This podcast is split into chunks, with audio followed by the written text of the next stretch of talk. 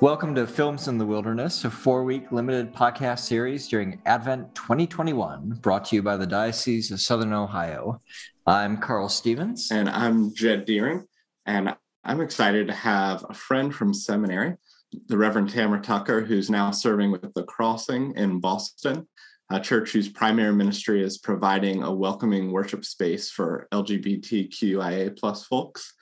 And aside from uh, your love for a good mixed gin and tonic, uh, is there anything else that uh, you want to share in introducing yourself, Tamara?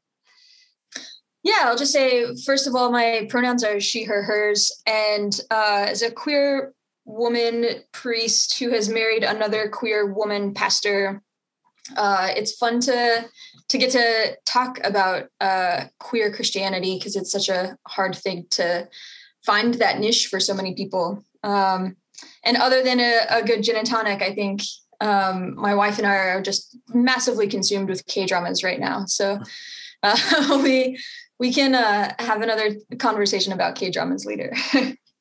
what K drama is? What, Korean dramas? Korean dramas, yeah, yeah. Okay, yeah there was a late oh. night oh. Korean pop station that would air over broadcast in Berkeley. I don't know if you ever caught that or if you had bunny ears on your TV like I did, but it would like, something like, you know, like 48.4, you would get late night K-pop for like four straight hours. And Rain and I would just sit up watching it and it was, it was the best, but never, never delved into the dramas.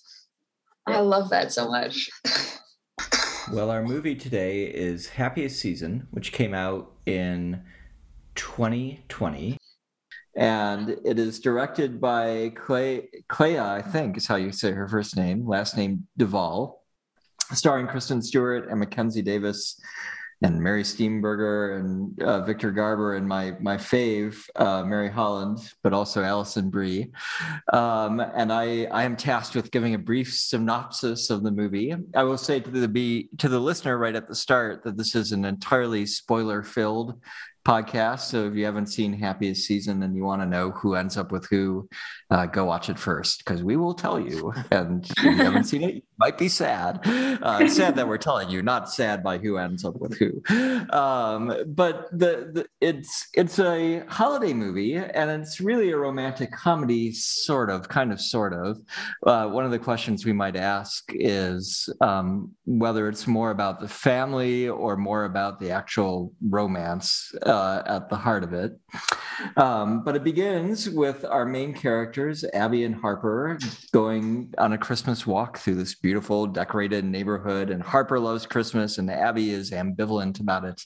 And Harper convinces Abby to come home for Christmas with her family, which she agrees to do. And then when they are approaching Harper's family home, Harper tells Abby that Harper is not out yet, that she is closeted as far as her family is concerned and part of the the drama or the stakes of the movie is that her father ted is running for mayor. And uh, we'll get into this but it is a strangely hallmark-esque uh, town where apparently mayoral elections cost over a hundred thousand dollars and where being out is not acceptable um, which might be a, a a confusing part of the movie, but we can talk about that. Um, but that is where the tension comes in Abby and Harper's relationship. Um, and there are many side characters, including Harper's two sisters, uh, Sloane and Jane. Sloane being a uh, high functioning, uh, very high maintenance person, and Sloane, or Jane rather, just being a spaz. Uh, my favorite character, I will say right now. So there we are. That is a synopsis. Uh, Jed, you want to take it from there and give us a reading? Absolutely. The reading that we are uh, pairing with the film today is our reading from the Hebrew Scriptures of Zephaniah, chapters 3, verse 14 through 20. Sing aloud, O daughter Zion. Shout, O Israel. Rejoice and exult with all your heart, O daughter Jerusalem. The Lord has taken away the judgments against you, He has turned away your enemies. The King of Israel, the Lord, is in your midst. You shall fear disaster no more. On that day it shall be said to Jerusalem, Do not fear, O Zion, do not let your hands grow weak. The Lord your God is in your midst, a warrior who gives victory. He will rejoice over you with gladness. He will renew you in his love. He will exalt over you with loud singing as on a day of festival. I will remove disaster from you, so that you will not bear reproach for it. I will deal with all your oppressors at that time, and I will save the lame and gather the outcast. And I will change their shame into praise and renown in all the earth. At that time, I will bring you home, at that time when I gather you. For I will make you renowned and praised among all the peoples of the earth when I restore your fortunes before your eyes, says the Lord. Here ends the reading. So, as we are entering into a week three of Advent here, uh, and with these texts uh, in this week that is often associated with joy, and we come to a movie like Happiest Season, I wonder, um, Carl and Tamara, for the two of you, where you see themes or connections between this text from the scriptures and happiest season. I can jump in. Yeah. Um, some of the themes uh, that I was picking up, um, there's this question, actually, uh, Carl, you mentioned it a moment ago, this question of family or romance. Um, and I think that this this passage and this film are both dealing with chosen family um, obviously the contexts are like wildly different. We can't actually compare uh, those those two different contexts, and yet uh, this is a podcast where we're going to play with that. Um, the the balance between grief and celebration, um, the the hope of restoration, um, and I I actually think timing is a big um, is a big theme too. So I don't know, Carl. What do you think? I, I agree with all of that. I also think um, this is a movie, like many of the movies we seem to have picked for this film festival, that is about people trying to find their own integrity and their own authenticity. Um, and I think you know the the Old Testament is not maybe really concerned about um, individual integrity and authenticity. Those are probably 20th 21st century american concerns which we can read back into the bible. Um, but when we do so i think it is fair to say that finding one's integrity is uh, it's a recovery. It's a moment of gladness. It's a form of rejoicing and renewal when one can do that. And so that the reading speaks to that i think I wonder, Tamara, when you're when you're talking about timing, what are you what are you speaking into there? Any scenes from the movie in particular, or anything that jumped out to you? Yeah, there's this connection with uh, the the scripture reading of like at that time and at that time, and it creates this sense of waiting. Um, like, okay, it's going to be at that time, but when is that time? And this question towards the end of the movie, when um, when Harper's being challenged with coming out uh, and isn't ready. And then Dan Levy has that great speech at the end that's that's like it's somebody's coming out is is only about them and when they are ready. So there's this battle of timing of of it always being too late uh, and and yet and and never soon enough uh, and yet like we still wait and we're still in the waiting and we're still in that time of preparation so um, so i think that there are some big draws there so I I really loved that speech, and uh, it was pretty convicting for me actually in the moment, and also then I think I still wrestle with it, uh, and and but uh, to explain why. So I think for me, um, you know, at first in the story there, I'm like pretty firmly on Abby's side in the sense of mm. like, oh, you have been deceived. now you've mm-hmm. been asked to lie. Like, put yourself back in the closet, make yourself less than, be treated as less than who you are. Um, all you know, all of all of these pieces along the way. And I'm, you know, pretty much like go, you know, get out. Yeah. And yeah. um leave, leave now. Yeah.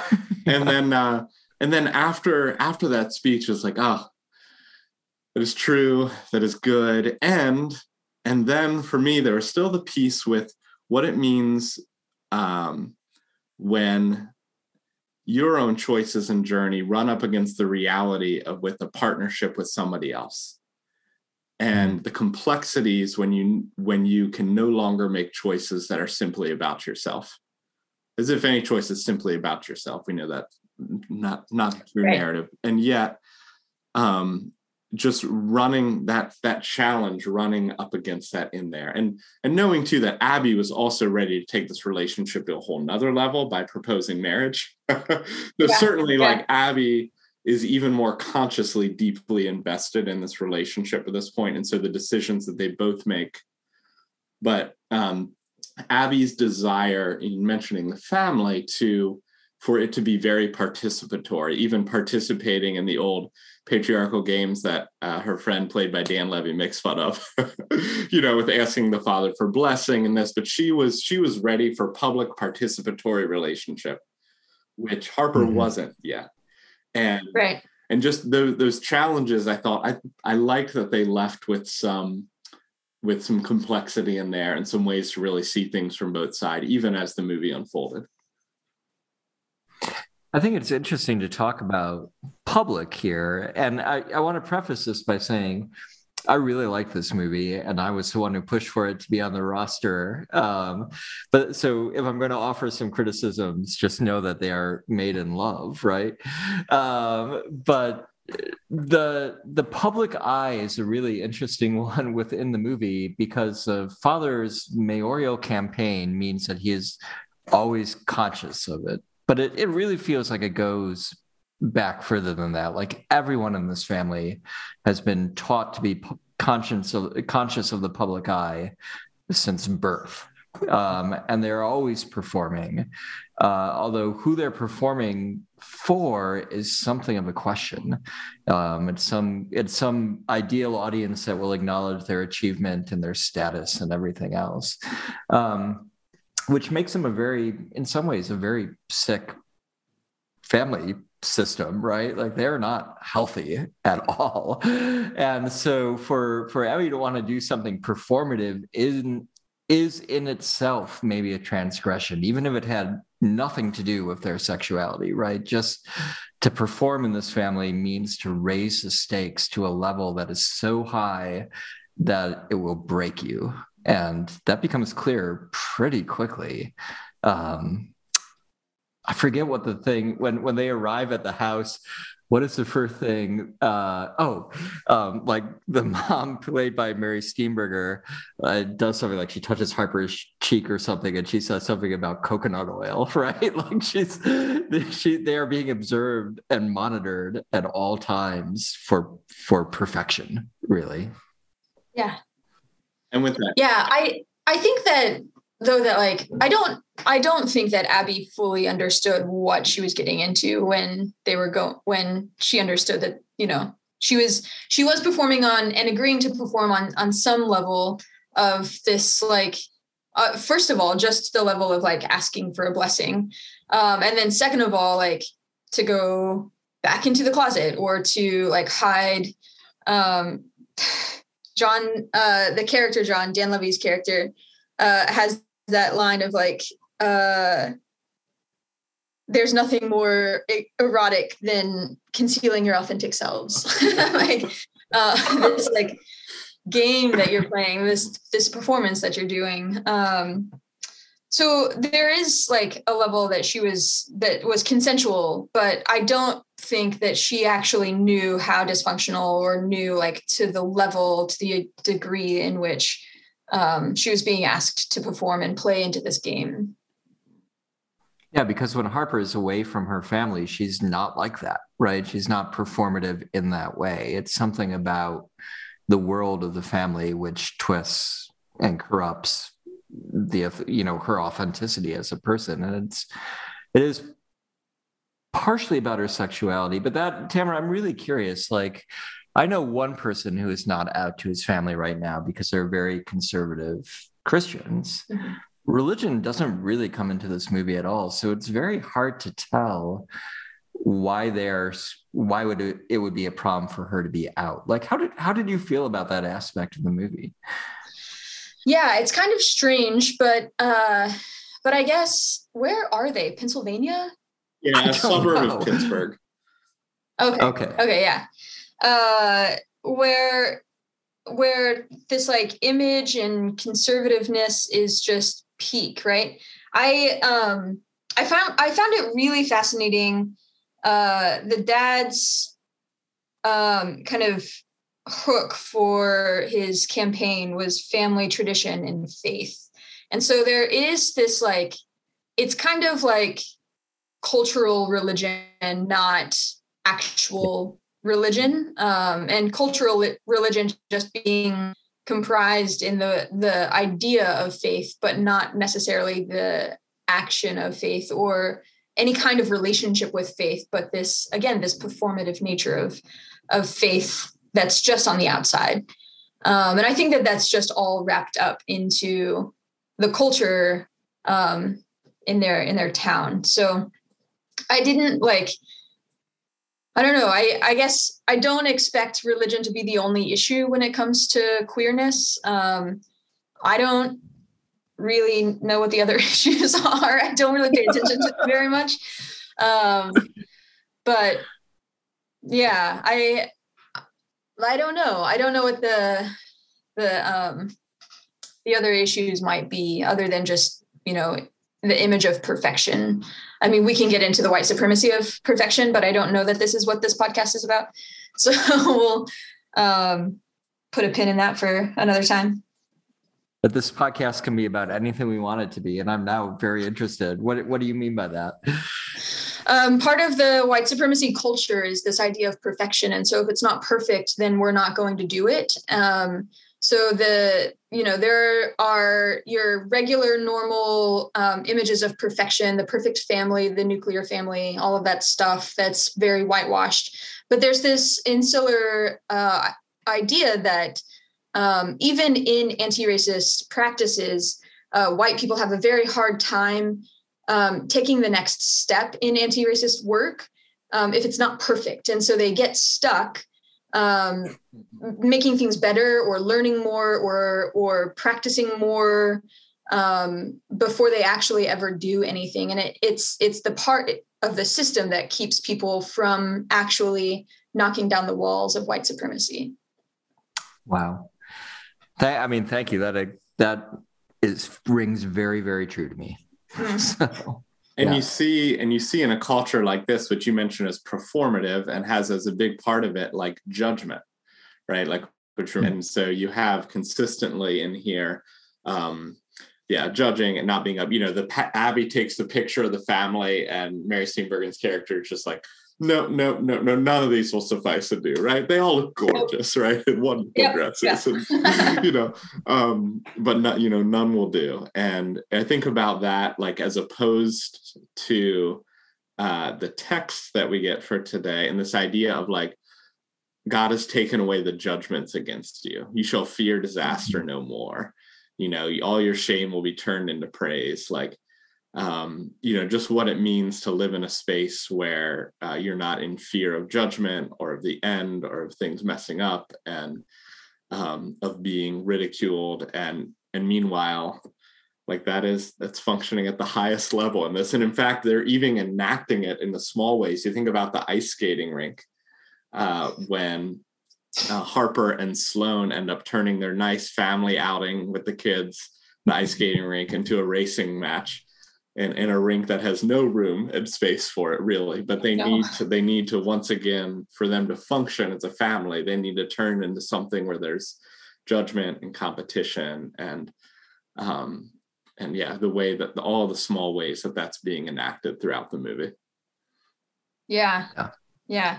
i think uh so i've been using the the gender inclusive bible um uh, in preparing for for all of this and the language. Obviously it does away with the he language the male language for god. Um, it also does away with daughter jerusalem um, and uh, and calls it fair jerusalem which mm-hmm. is fascinating to me.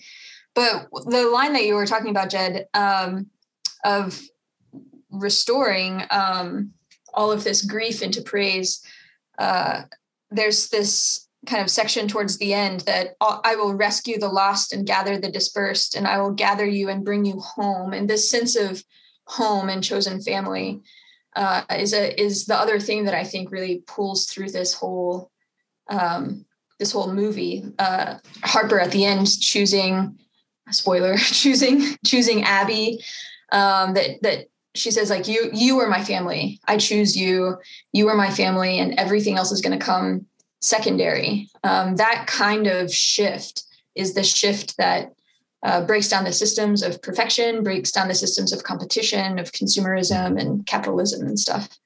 Um, and I, I think, you know, at the end, that hope is is restoration.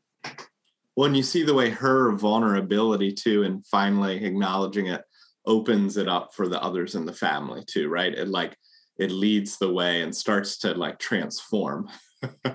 how they are. So it's like, oh, not only is there hope of restoration of Abby and Harper's relationship, but actually like a way forward for the family with things in a very advent way being brought into the light right and even as yeah. there's there's like this rupture in the moment where um uh i don't even think it's in the moment where she's outed by her sister but it's in the moment when she chooses to claim to claim that like publicly with their family and that rupture uh can go many ways.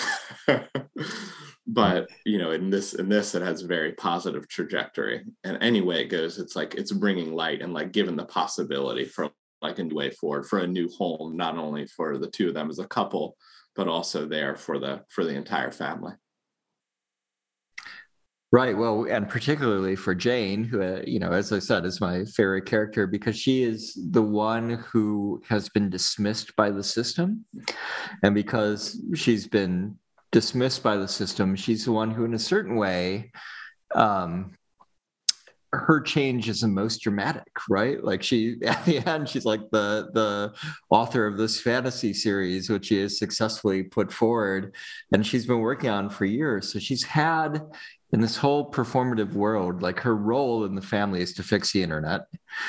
So she is the one who might be the the wire of connection to the outside world or to a, a hmm. way of being different or living differently, right?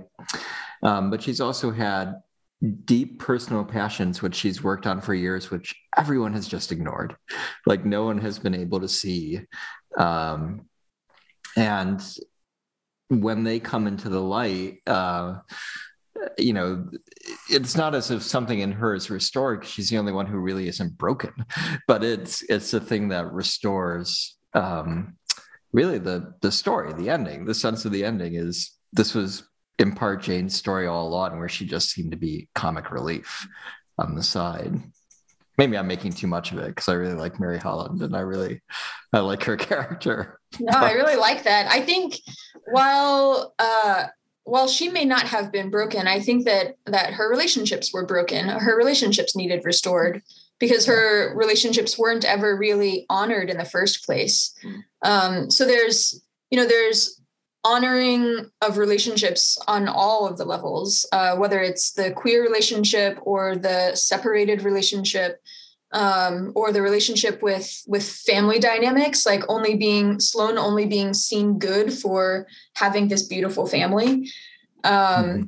or you know this relationship that was actually never fully formed uh, since what preschool was when she wouldn't stop biting yeah, when they like, right. gave up on her up on jade in preschool I have to say, like, I loved, I loved the ending and that her book hit, and then I, it's in the post credits. But I was a little bit sad, and you know, this this comes back a little bit to to some of the points you were getting at um, around the capitalist impulses and just around the impulse for success and perfection. But that in the post credits, with all the pictures that are going, and it's going through the mother's Instagram feed, that the father mm-hmm. ends up winning the mayoral race. Yeah. And it was, I kind of, I liked the idea that Jane was like, okay, you can lose your money. So you lost our savings. I got you on this. And that like yeah. right. He, their family was going to be taken care of in a different way and and to need to like rely on her and rely on each other in a different way and learn a new way forward. And so it was a small thing, but it's like, oh, you should have kept that as now the daughter, mm-hmm. now now the once outcast daughter is the one taking care of the parents. yeah. Yeah, and it kind of allows for the the capitalistic culture to consume the the queer relationships um, mm. and like queer in the in the broadest sense like the alternative relationships or the the relationships that are outside of the traditional conservatism um, it, it allows that to to kind of take um, kind of take that on as as one's you know token. So yeah, I was also Yeah. kind of disappointed about, about that, but It says that winning is still important, right? Even though the the message of the movie really should be winning is not actually that important. yeah, Um, it's what you were saying about failure before, Tamara. You know, like let them fail a little bit. Failure is good. Yeah. Um, So we haven't talked about Aubrey Plaza's character yet, and Oh, Jed, I know from previous conversations, you you you were you saying that you thought that Abby and and and Aubrey Plaza's character should be the ones who end up together? yeah, Like, and you know her. I think her character's name is Riley, if I'm not mistaken. So Yeah, uh, that's- played by okay. Aubrey Yeah. Plaza, and she is the um, she is the ex girlfriend of Harper from high school, uh, who was similarly left hanging out to dry um, by by Harper and Pat in the past, and as her and Abby strike up a friendship. My first time watching it, so last year when watching it, I left very much like, "Mm, get get out of that unhealthy relationship. You know, that Zephaniah passage is all the language like, I'm going to rejoice over you with gladness, renew you with love, exalt you with loud singing as a festival. Like, you need someone that's ready to do that publicly for you, that is in that way with you. Um, which which Abby's character even mentions when she's in the gas station conversation with John, where she says, "I'm ready to be with somebody who's who's ready." Mhm. um and so i uh you know i left my first viewing very much like oh don't go back into that unhealthy place. There's so much work that needs to be done there so much excavation so much deconstruction. Like that is a like that's just going to wear on you. Um and after this after this watch uh the second time here i was struck much more that um, riley's character I think was much more supportive and watching out for, and was very much kind of a, a guide and a friend along the way.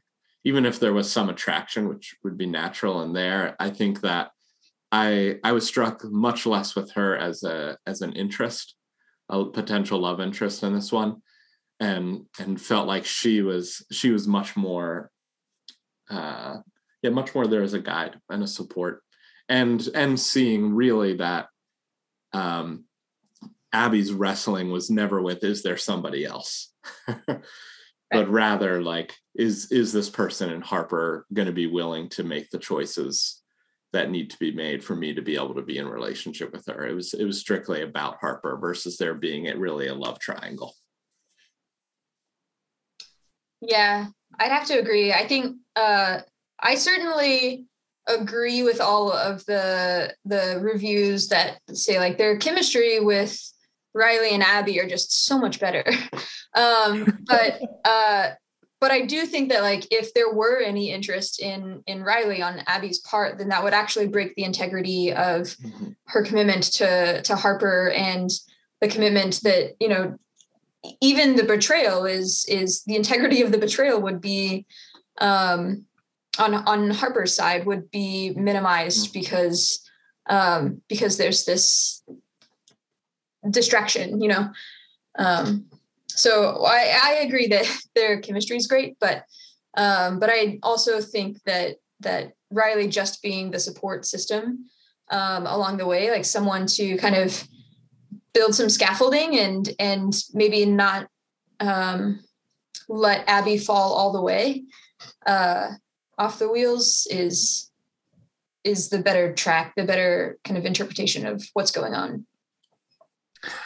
I I'm not sure she's just a support system though. I mean, I like you know, her story is in some ways really tragic and really says some awful things about Harper, right? Like the way Harper treated her was disgusting and um, damaging.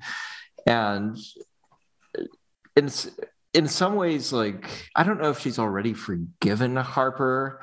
She seems very cynical about Harper throughout, right? Um, and yet, I don't remember her ever telling Abby to to leave or to give up entirely. Instead, she was saying, "Here's here's what's what happened to me. This is what I learned about Harper from what happened to me. You need to know who you are, who you're in love with." So her, I mean, in some ways, she's kind of prophetic, right? Like she's uncovering. Actually, you know, uh, I, I just learned that like the like apocalypse it literally means to uncover, right? So like like somebody like an apocalyptic character might be somebody who brings so much upset into life mostly by just uncovering what is hidden there um, and therefore everything becomes turned upside down or or turned around um, so i don't i don't know if she's supportive actually i think she's a she's an instigator in a way but not in a not in a cruel way in a revelatory way well i think support not as like a cheerleader, but as a as an honest, realistic. Um, I mean, like you can you can get your support from cheerleaders that could feel supportive. Um, you know, go go rah rah, like you've got this. Just stay in the game. Like that's not what she's doing. That's not the kind of support I, I'm thinking of. I, I'm thinking of the support of like processing the support of really opening up um, what somebody's identity is. I think at some point when uh, Riley and Abby are talking, um, I think it's at the party, and Abby's just like, you know, when when Harper's with me, she's this person, and he or she's this completely other person, and I just don't know who she is. And Riley's like, she's she's probably she's both. Hmm. Um, and so adding that complexity is um, you know if you're going to add complexity to something if if you're like adding another layer of fibers then that's actually going to strengthen that's actually going to support the fabric yeah um so it's i think it's that kind of support it's it's adding on the complex layers that are that are building the strength of a fabric Ooh, I love that. I love that. So I just made it up, so you can take it. that's that's pretty good for off the top, off the dome. Um, so it's a kind of eustress maybe than distress, right? Like it's definitely not easy. Like there are pressures being put in place by her, but they're the kind of pressures that will hold Abby up rather than letting her fall or fall apart. Mm-hmm. Yeah. Um, you, I like that. Let's go with that. You you mentioned no no I like you I like yours a huge amount too. You mentioned the scaffolding earlier. Um, and I have to say, my one major complaint with believability in the movie isn't anything to do with the Hallmark family Christmas mayoral campaign, really, but it has to do with the fact that they were painting outdoors in December. You can't paint under 35 degrees. This is Pittsburgh. Look how cold they were. So you know, scaffolding that they climbed up yeah, at the convenient beginning. to help them climb up for the nice rooftop chat. At which at which point I will say there is a lot. I think there is a lot of chemistry in that first night, and you feel it. And when Harper asked Ab, Abby, "I want to wake up on Christmas next to you," like I was like, "Oh, I want to wake up on Christmas next to you." Who's saying that to me? Like, that's a great line.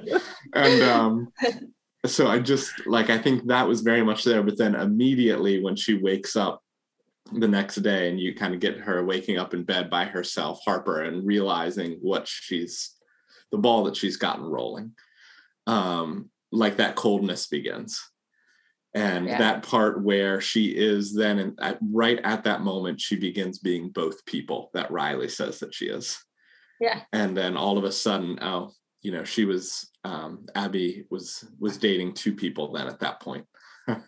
And i think that's then you you lose that chemistry because boy like when shame is functioning when judgment is functioning and the way that it drives wedges within as we start to operate out of secrets and half truths or you know taking off the mask partially like she does to go here's here's the truth of my family and but she didn't really take it all the way off right.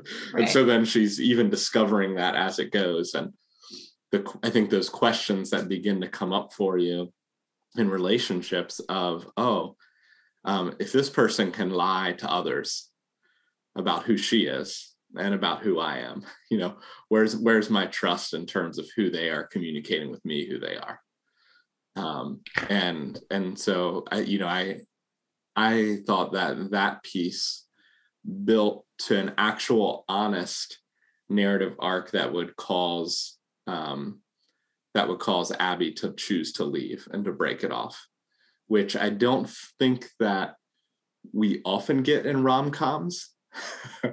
and I thought this one did a pretty did a pretty good job of that. As much as it takes on every single other trope possible, you know, the goofy yeah, brother, right. sister, the exes show up to get jealous about, you know, the parents, the secret, the all you know, all of the pieces.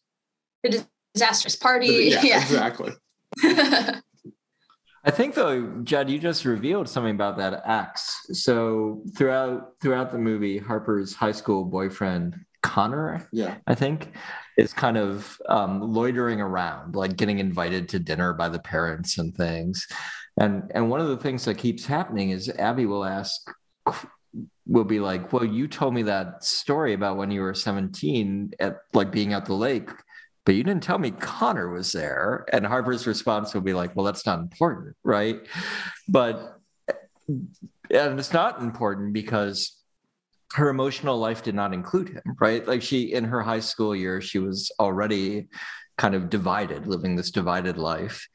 Um, and what is what's devastating, I think, about that scene where she wakes up alone in bed and, and realizes she's going to have to go to her family with her girlfriend is that now Abby is part of that divided life, right? Like suddenly Abby is being treated just like Connor, like except I mean the opposite. Like Connor, Connor was part of the the show, the performance, and not part of the emotional life. And Abby is part of the emotional life, but not the performance.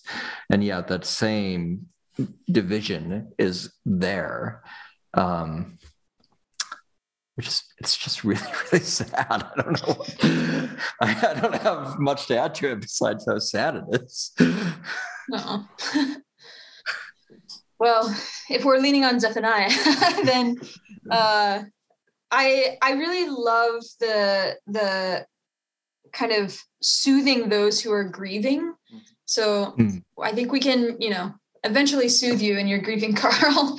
Um, but this uh, like rejoicing over you and being being glad and um, who will show you love once more and uh, this this restoration again of um, but but more than restoration i think just this comfort of of soothing the grief um, i don't i don't think that uh, i don't actually think that like we're really good in the church about soothing the grief or restoring from grief i think we're very good at doing the performance at um, Mm.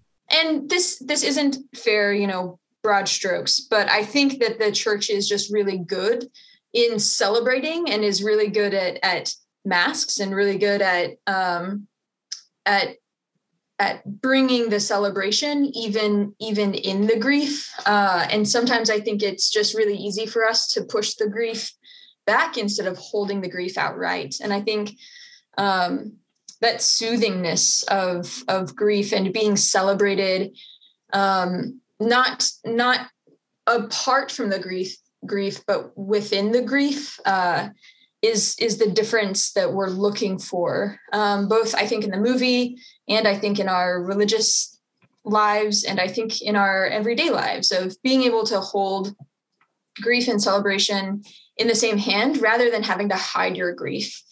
Um, i like I like that, you know, when everything comes in the movie, when everything comes to light, um, there's there's this public grief. It's not behind closed doors. It's not. It's no longer. You don't get the option anymore to to hide that grief, um, and then that grief is dealt with kind of publicly. Though I, you know, I kind of it was like in front of everybody that that Harper was exposed and like she like cowered it away and and said no and, and denied herself. And then it was kind of like back with the family that it was final like safe enough to to be honest. Um so i but i think the instagram reel kind of like helps that um well i don't actually know that i can agree with myself right now the Instagram reel, sorry, um, like brings the celebration again, right? Like the the public sphere is is all about celebration, and then all of the grief, like that's just dealt with behind closed doors.